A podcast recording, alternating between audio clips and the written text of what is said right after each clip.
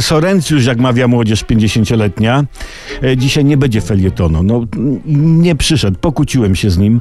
Mówię wczoraj wieczorem do felietona, mówię, dobra, poświętowaliśmy, czas się napisać, kochany. A on do mnie ten felieton, co?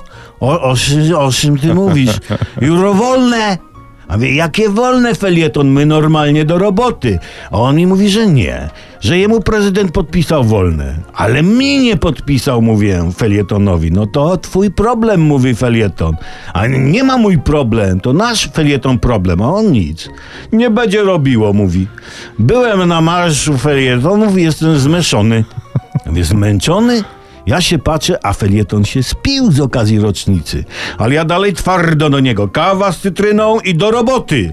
On mi, rozumiecie, wyskakuje, w sensie pokazuje L4, że na chorobowym jest.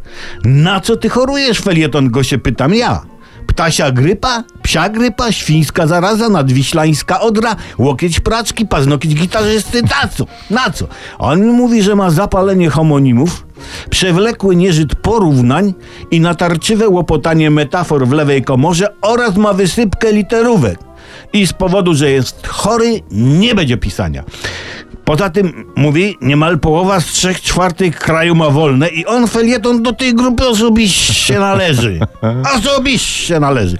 Dlatego, słuchajcie, przepraszam was, Torencjusz, ale dzisiaj felietonu nie będzie. Oczywiście nie z mojej winy, z winy felietonu.